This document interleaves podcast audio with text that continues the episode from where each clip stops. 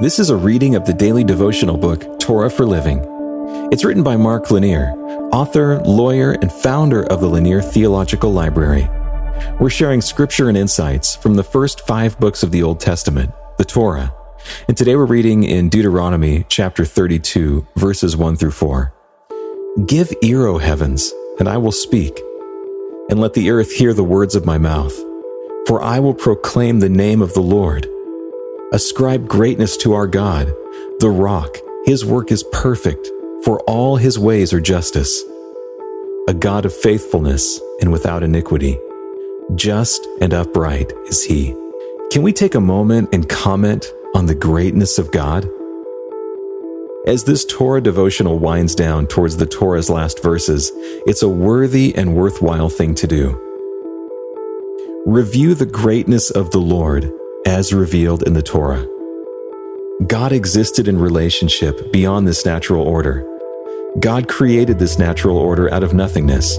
Then God spoke in that relationship, Let us make man in our image, and he did so, making people in male and female forms. God loved his creation, and he placed the man and woman into a garden of paradise. The humans were made in God's image, but they weren't God they still had boundaries. In the garden, there was one tree that was off limits. If they rebelled against God and ate from that tree, it would be sin, and sin brings death. The wily serpent played the pride card on the humans, and they ate, thinking it would make them like God. No rules would be left. They could do as they chose. Yet, it didn't quite work that way. The people were set to die, and God spoke into their lives with a promise. From the offspring of a woman would come one who would set things right. He would restore the life with God that people had before they sinned. He would step on the deceiver's head and stop his work. Over time, people got worse and worse, but God kept his promise.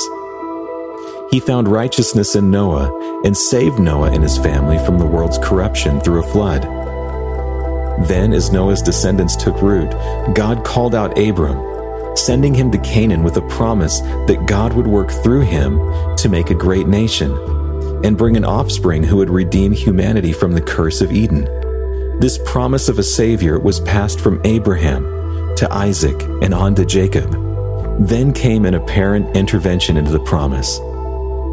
Israel was enslaved in Egypt. After a 400 year absence from the land that God promised to Abraham, God brought forth the Israelites from Pharaoh's grip. Through a 40 year wilderness wandering, God gave them the law, shaped them into a coherent people, weaned them from their tendency to worship idols, informed them of their understanding of Him, and promised them that He would continue with them. He gave them Moses and promised that a coming prophet would arise again who, like Moses, would know God intimately, would intercede for the people, would give the law, and more. This was always God's promise. He was and is going to make right that which was lost in Eden. The Torah is a saga, and it's a love story. It is the love of God for His people. Let's pray. Lord, you are great, too marvelous for words. I sing and pray in your name. Amen. This has been a reading of the daily devotional book, Torah for Living. It's written by Mark Lanier, author, lawyer, and founder of the Lanier Theological Library.